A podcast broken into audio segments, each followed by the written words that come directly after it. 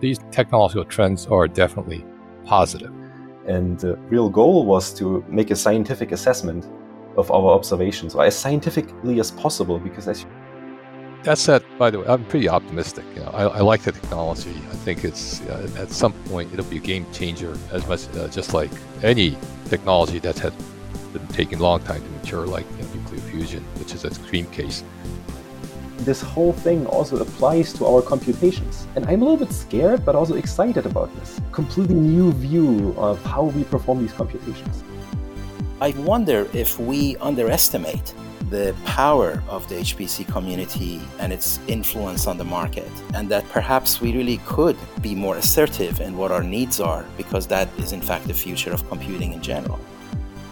Silicon photonics could be a great answer to a lot of these problems. To what degree are we likely to get to practical, functional, affordable silicon photonics optical I/O anytime soon?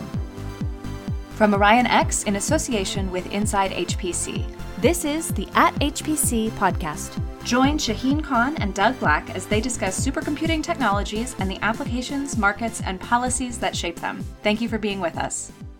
Hey, Shaheen, great to be with you again. Excellent to be here and super excited about this session.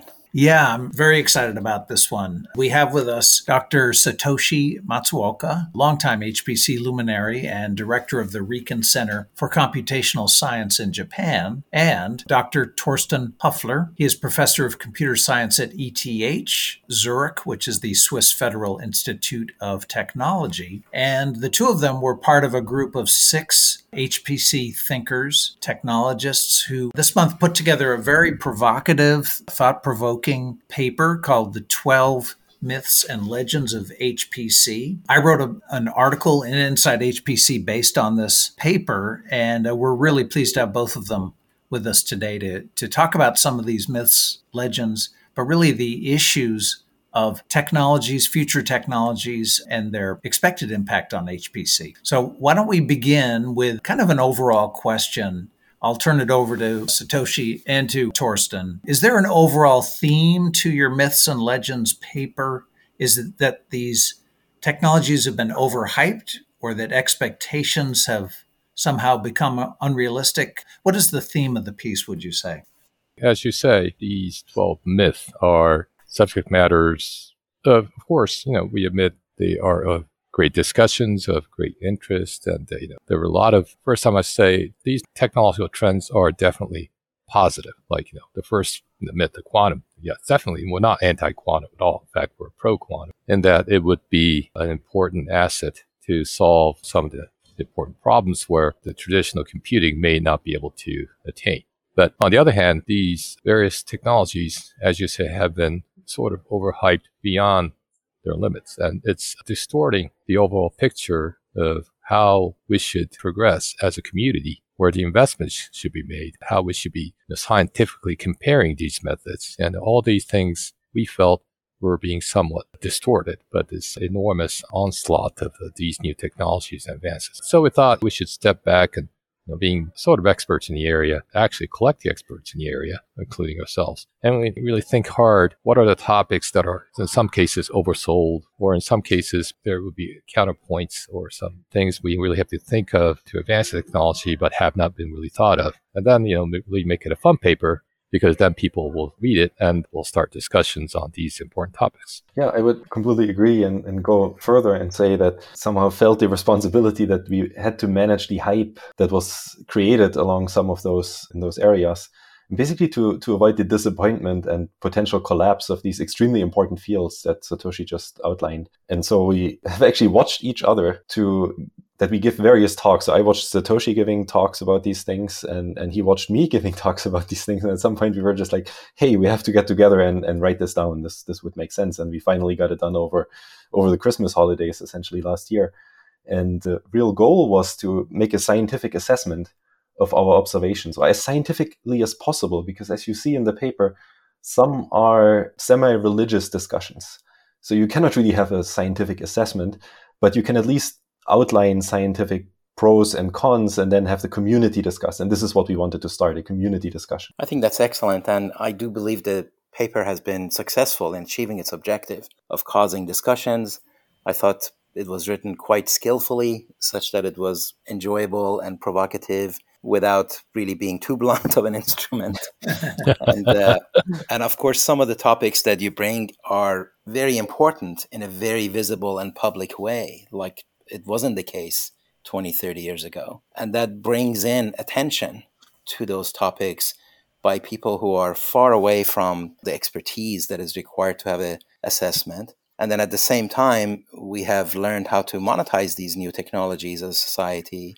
And all the startups have an interest in obviously being optimistic. And that fine line between optimism and overhype you know the fine line between the enthusiasm that you need to make progress but the realistic approach that you would have to be credible. That's a tension there. How would you see that? Well at least um, my reaction when somebody pointed out on twitter you know there are a lot of startups that may be precisely hyping some of those points. And then my reaction was well you know if this article is widespread read by the people who are investors or at least advisors who are making advices to these investors, then they will really have to answer some tough questions. Right, because now the salient discussion points with regards to these new technologies is brought at the open will become even more argumentative with the community discussion going on. So this will certainly allow the people who are trying to make these decisions or trying to foster technology also be able to ask these uh, very hard questions regarding some of the limitations of these technologies and evolutions of it. Yeah, exactly. I mean, these, these questions are actually super important. I think if I would have to name the major contribution that we try to make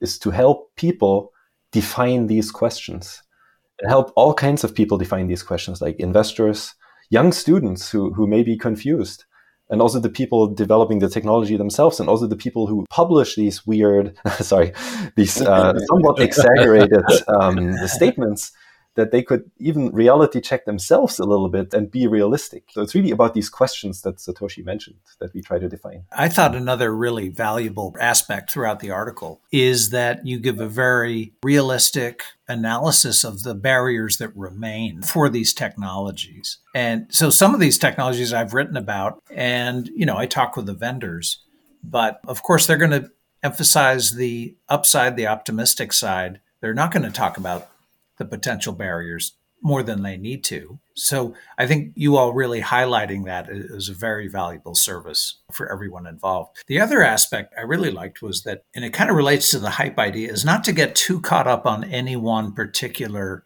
technology as something of a panacea for HPC challenges. What you all really emphasize is this, to quote you, the intricate relationship between the application requirements and the system capabilities in terms of balance. And sort of starting with the workload, starting with the requirements, and working backwards toward the system and its components from there. I thought that was a very valuable theme too. So, one question I have what do you think is the most controversial, the most important question let's start with the overall theme. Yes. For example, when the Apollo went to the moon, some even 50 years ago, over 50 years ago, the engineering was done such that we knew how much energy it would take given certain, certain payloads, and then you know all the engineering was done to basically realize all these parameters which are intricately intertwined. And of course, there's a lot of engineering done to mitigate some dangers and risks. And so it was a very comprehensive engineering effort involving tens of thousands of people. So this is so very, very careful engineering in order to be able, and there are a lot of innovations, uh, granted. But at the end of the day, we objective, and you know, there wasn't really hyping involved because if it were just hype, would not have gone to the moon. So you know, HPC similar with HPC. I mean, what what do we do HPC for? Well, one is to advance IT the technology, but other is to solve real world important problems. Because otherwise, we would not we would not exist. The importance of HPC in the society, you know, growing. So in some sense, we have we're responsible in order to make progressions. We should always be cognizant of the objectives. And once we are out there to solve these problems, we should really be honest about what are the pros, what are the cons, what are, you know, what are technologies that need to be combined to come up with a solution.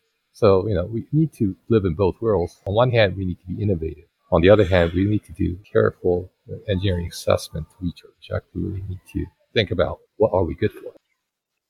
The role of HPC, in my view, and of course, you know, I am biased like many of us are, but while I hear that HPC is not a very large market and it's not in a position to be in the driver's seat of the IT technology as a whole. It nevertheless, traditionally and in the future, to me, is the only part that is going to be growing nonlinearly and more than with GDP or more than with population growth. And as a result, I think that my observation is that every company, every organization that starts out with IT eventually ends up with HPC. Look at the cloud guys, right? They had no mm-hmm. interest in HPC for a good long while. And now, increasingly, the only part of the application that is growing exponentially and is using like thousands of CPUs at the same time is going to be HPC. So I wonder if we underestimate the power of the HPC community and its influence on the market. And that perhaps we really could be more assertive in what our needs are, because that is, in fact, the future of computing in general. Well, what do you think about that? I would say that you're probably absolutely right. Many people underestimate HPC's innovative potential. I usually, in my lecture, I call HPC uh, the Formula One of computing. So we actually are a very risk taking community in order to achieve the highest computation that people do anywhere on the planet. So we invent all kinds of new things. Uh, after all, the deep learning revolution was basically driven by a success coming out of HPC. And you can even hear the Turing Award winners, right. Geoffrey Hinton, say these things publicly. So he called it the advance of compute, but at the end, GPUs were mainly driven by the HPC market, the general purpose GPUs. And we keep driving this. I mean, vectors come out of HPC originally, now are in every single laptop. Same with GPU computation. Tensor cores will be universal, even though we may be disagreeing on this call. And so we are driving the future in, in many regards because performance, the performance of the largest systems today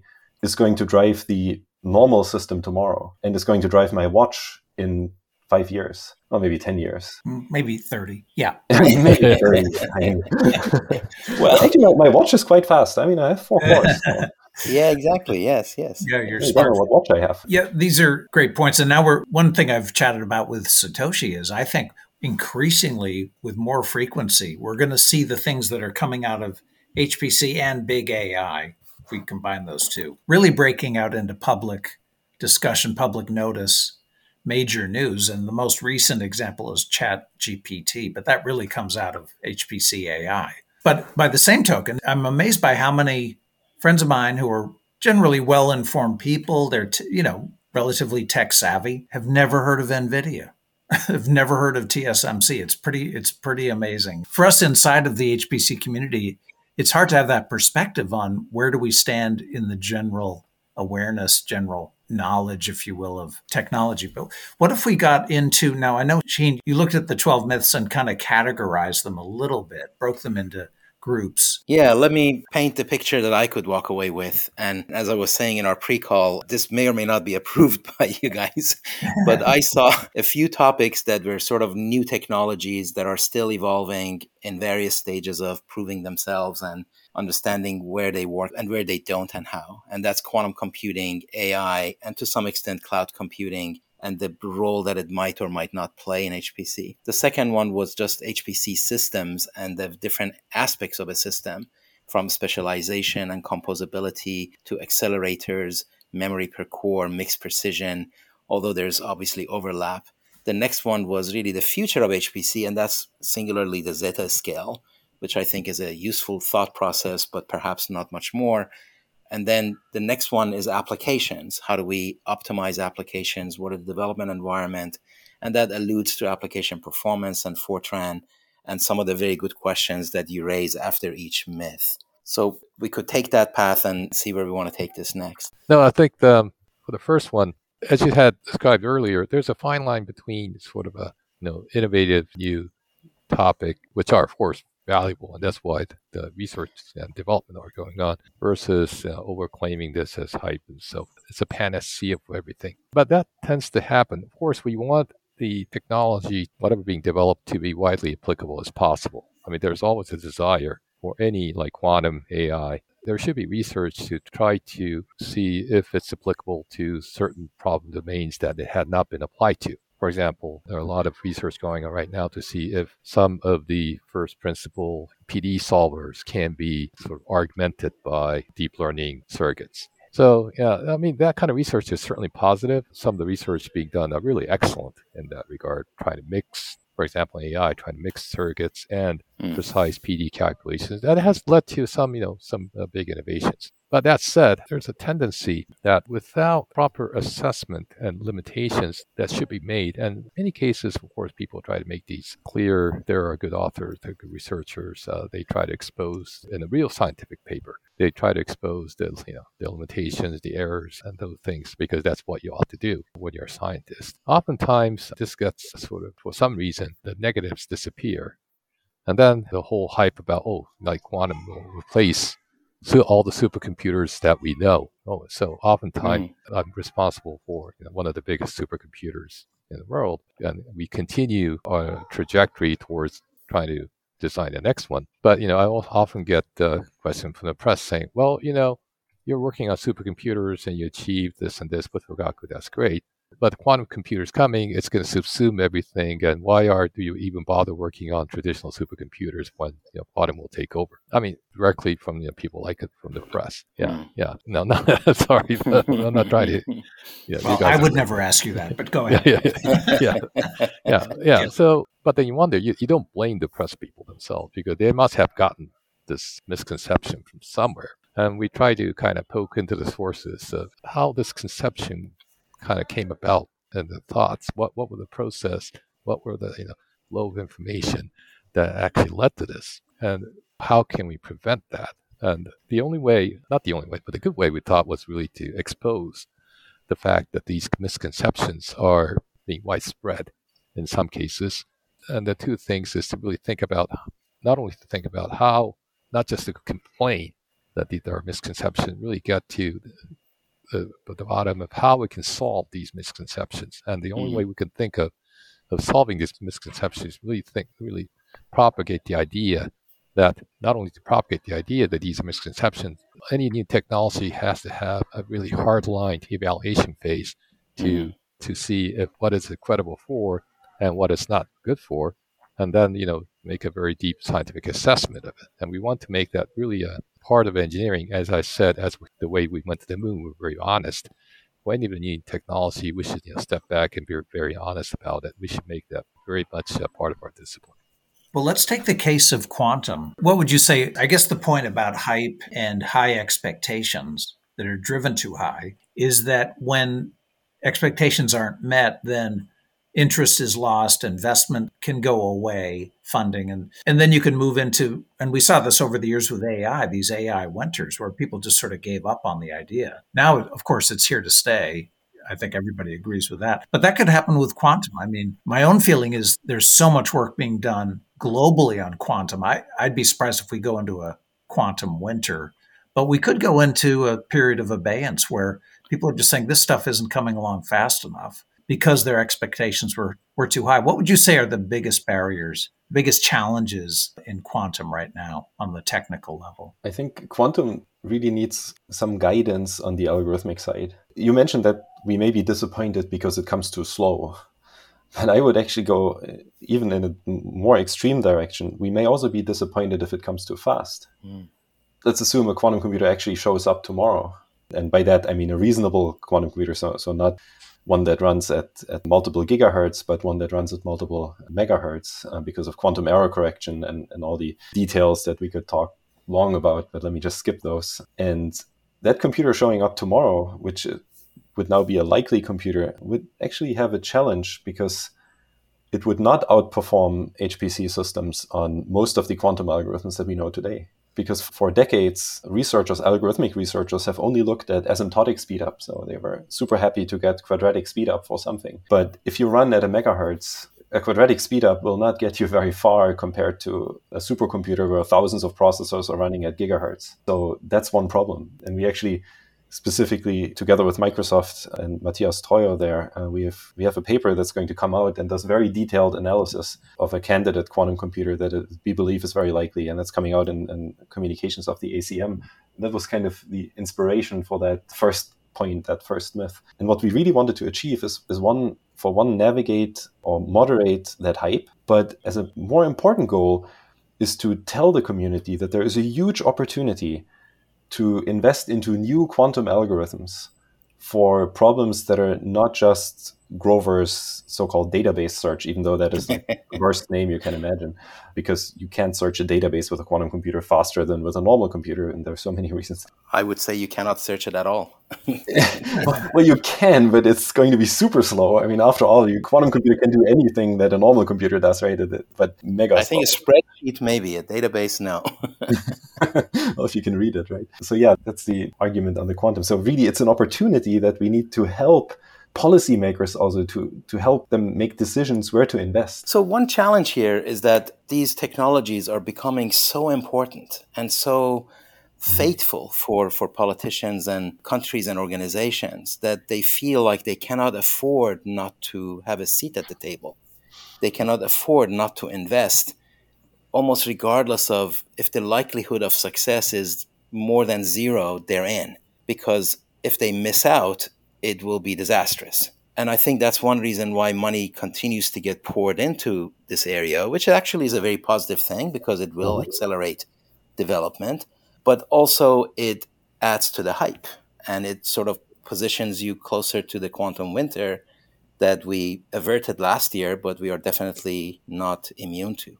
That's really hard problem to solve is that when it seems almost like that the investment model has shifted for some of these technologies. Certainly, we should invest in technologies that are, when if they pan out, become very important. Even if they're low risk, then you know, there should be lots of you know, thousand flowers bloom. That's what the basic basic research should be about. Because you know, or any like venture startups, you know, venture startups have very low rate of success, and we accept that. Basic research has very low chance of success, and we accept that as an investment, and maybe you know one in a hundred, one in a thousand, they they're successful, and the outcome may be game changing. So if the expectation of the investments are you know set in the correct way, and then there's a evaluation process by which all these new ideas are evaluated. Like just like Torsten said, there's been lots of uh, proposals, quantum computers, and also quantum algorithms, and so forth. A lot of uh, studies done, being done at every aspect. But uh, at the end, there hasn't been as much research on predicting how many uh, we can solve these types of problems, assuming that we have this number of qubits, and by the way, error corrected qubits, mm. and also at running at certain frequency. And then at this point, this will there'll be a proper quantum supremacy for these important props and problems in quantum chemistry. So Torsten's group is one of the. There are several groups doing that. And uh, Torsten Group is one of you know, at Microsoft. Matthias, uh, one of the few groups in the world that's actually really serious about this and uh, publishing papers about this. Again, these kinds of assessments we're as scientists we're supposed to make, but oftentimes we just present certain ideas. Oh, it's good for this, and this is good for that. As such, this must be this must be good for everything else in the world. So those are types of even scientists tend to write these types of, uh, make these types of claims in their papers, or not at least not do proper assessment. And this really leads to the hype. Uh, so again, I'm not blaming any particular individuals or press or politicians and so forth. Just the whole framework mm. of not being able to do the proper assessment and being able to communicate these assessments properly to the people who are making investments. Uh, sure, you know they may. It's not. I'm not blaming them for making assessments into risky things, but if they make investments, they should be told, right, whether it's good or not, proper technological way. Mm-hmm. And, and, the lack of that is actually creating all these hypes. Do you feel it is possible to have a standard for such assessments that is not going to itself be criticized by those with an agenda or with, with a misconception? Because that's the other problem in these days that we live in, is that no truth is beyond challenge. Well, that's the whole point. What HPC had been very good at. Hmm. HPC is a very competitive community what other communities have standardized benchmarks that would compare all the machines in the world, like top 500 HPCG in, in, in IT? Not many, right? Yeah. So in HPC, we're supposed to be good at that and making these uh, candidate assessments of the technologies we have. So the concern was, despite our excellence, there are all these hypes coming up that are starting to, in some sense, starting to tarnish some of our reputations of being mm, a mm. community with ability to do candidate assessments of our ability that's a really important insight, and I'm really glad that we you know managed to get to a point where you know I, I could hear it from you. Thank you. Now, Shaheen, is there, besides quantum, what, what would be another one of these issues that's in that grouping? All right, well, uh, let's do AI because AI is another topic that is simultaneously, I think, like quantum, you know, overhyped and underestimated simultaneously. And it is hard to understand what actually works when. And it's having such ripple impact on HPC, as you mentioned, Torsten. And I would totally be in that camp. I believe HPC enabled AI and took it out of its AI winter that it was in for a few decades. But now we are where we are, and it is now a tool for HPC as well as being enabled by HPC. How do you guys see it evolving? And it's actually getting more interesting because you could argue that HPC enabled AI, but it may eat its children.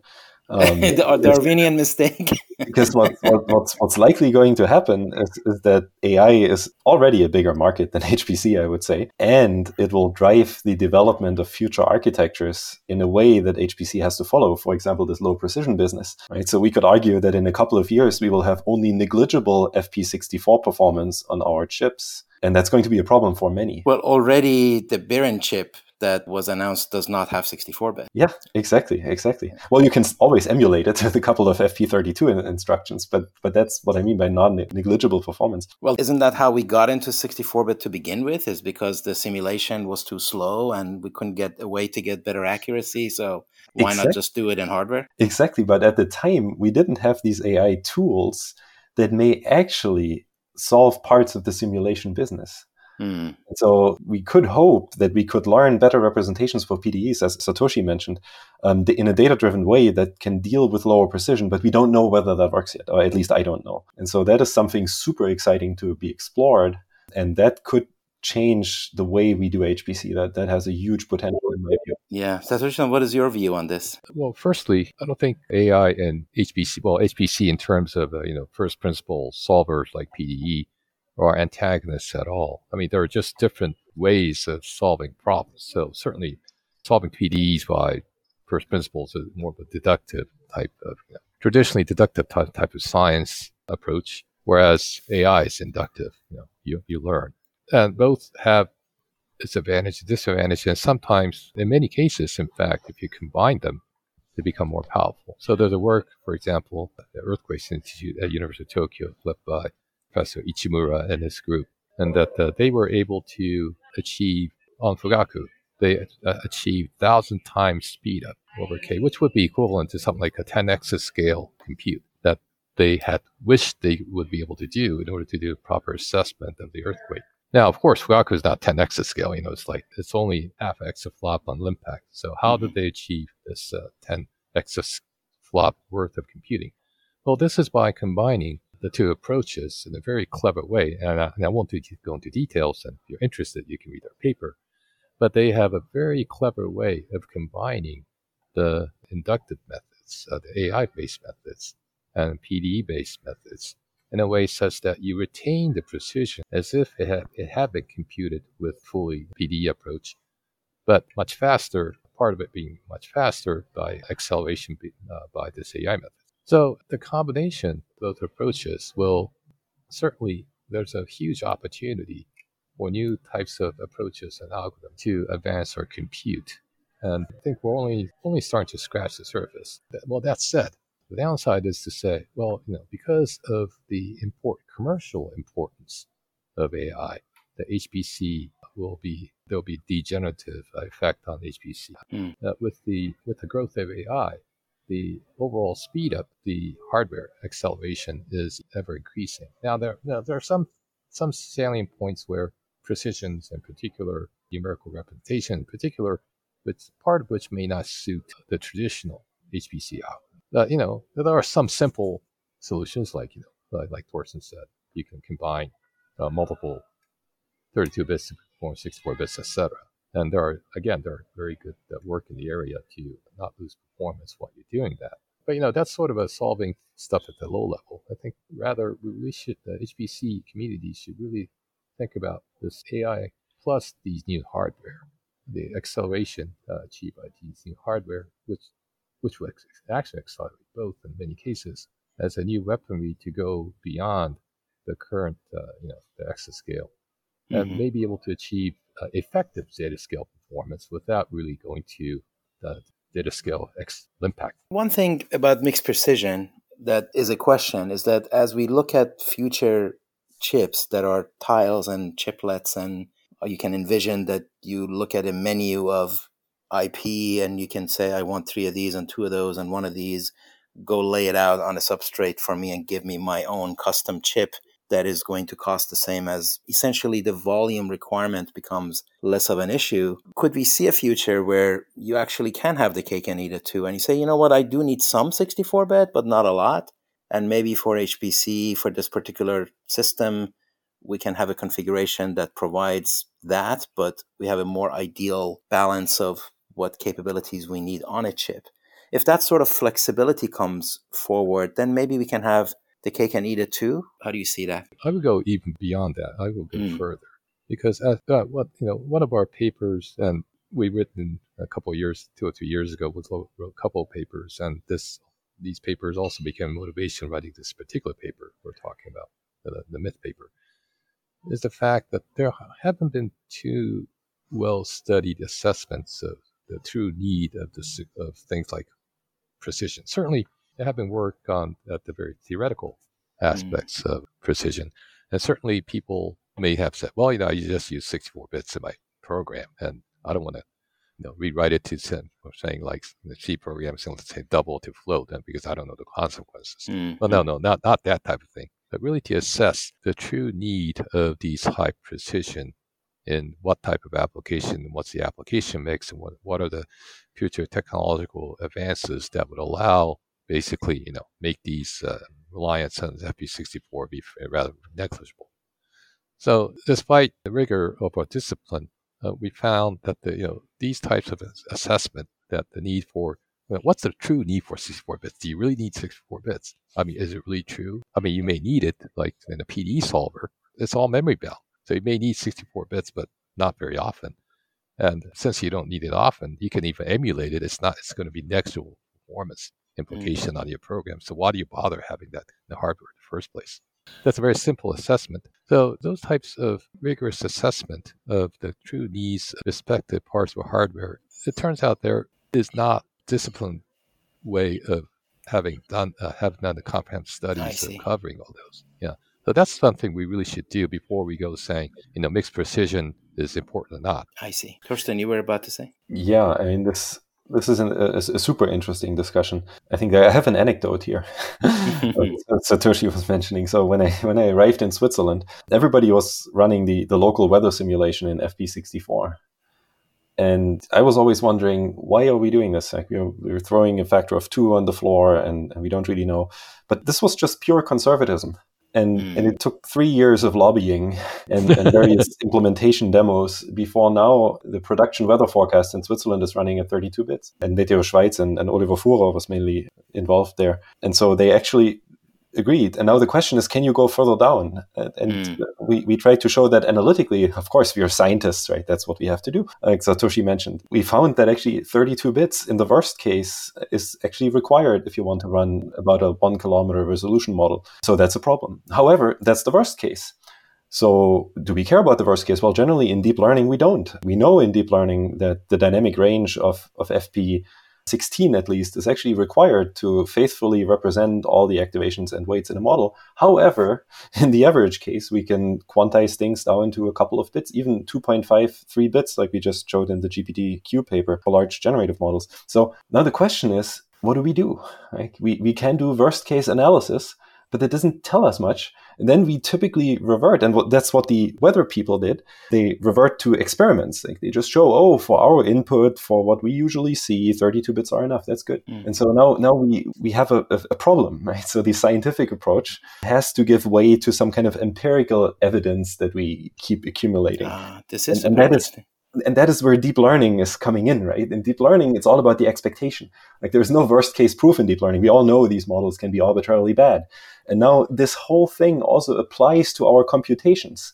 And I'm a little bit scared, but also excited about this completely new view of how we perform these computations. So you're saying that we, people like me, have been naively going about for the past decades thinking that there was some proper error propagation analysis done. Yes where we kind of prove that we need a minimum of 53 bits and therefore we have to use 64. That's not the case, you're saying. Exactly. And, and what the, the other observation I made is actually people were very hesitant to accept really convincing the, the climate folks was, was very painful because they made exactly the arguments you mentioned. But then the machine learning revolution just happened and they were watching other computations going lower and lower and lower just empirically. And then suddenly they thought, hey, maybe we should try that as well. And they did. And it, it worked. you know, that's right. Well, the other thread in your comment is that you know, I, I asked Rick Stevens this is that are we going from an era where we were used to precision to an era where we better get used to probabilities?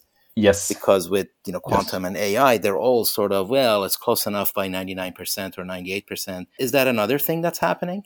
Absolutely. And there's one problem, actually. The Turing Award winner, John Hopcroft, was pointing this out in a keynote at the uh, Korean AI Summit, where it was in December. That was very impressive because he said we are lacking the education in statistics. Yeah. So most humans have a really bad intuition when it comes to statistics, including myself. And he was arguing for completely replacing our education to make statistics a basic basic like algebra the, yes. you learn which is which is not the case today so i completely agree with you we, we, we go into a probabilistic view of the world but we are not ready for it no so. we're not ready for it yeah also, I'm delighted to hear John Hopcroft's name because he was my professor and he was very difficult. Oh. Maybe you're not so delighted, actually, Shahin. Oh no, no, I am super delighted. I was, I felt honored to be in his class. yeah. Can I move on to your disaggregated myth, which the central focus was on silicon photonics? My general sense is that traditional copper-based I/O is kind of a lagging component within HPC, that it's really becoming overburdened.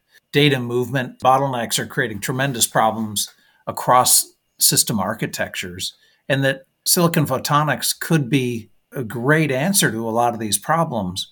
But your analysis of what of the barriers that remain with silicon photonics, if you could put that into context, I mean, to what degree are we likely to get to practical, functional, affordable silicon photonics optical I/O anytime soon. Well, there's uh, silicon photonics is all has always been technology that would enable five years from now. Yeah, yeah. That said, by the way, I'm pretty optimistic. You know, I, I like the technology. I think it's uh, at some point it'll be a game changer, as much uh, just like any technology that has been taking a long time to mature, like you know, nuclear fusion, which is an extreme case. But you're right in saying that um, now what will happen is the silicon, our ability to manufacture silicon in a way such that we will be exploiting 3D, we'll exploit exploiting various types of uh, new types of uh, transistor structures and, that, and all that stuff.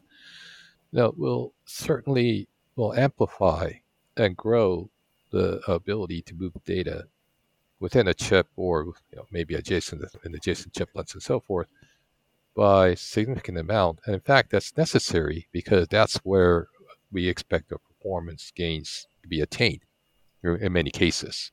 Mm-hmm. Because uh, I think Forrest also wrote a paper like the world is going sparse, even in deep learning. Any sparse yes. structures, you need that data movement. Right? So, and uh, totally agree about that.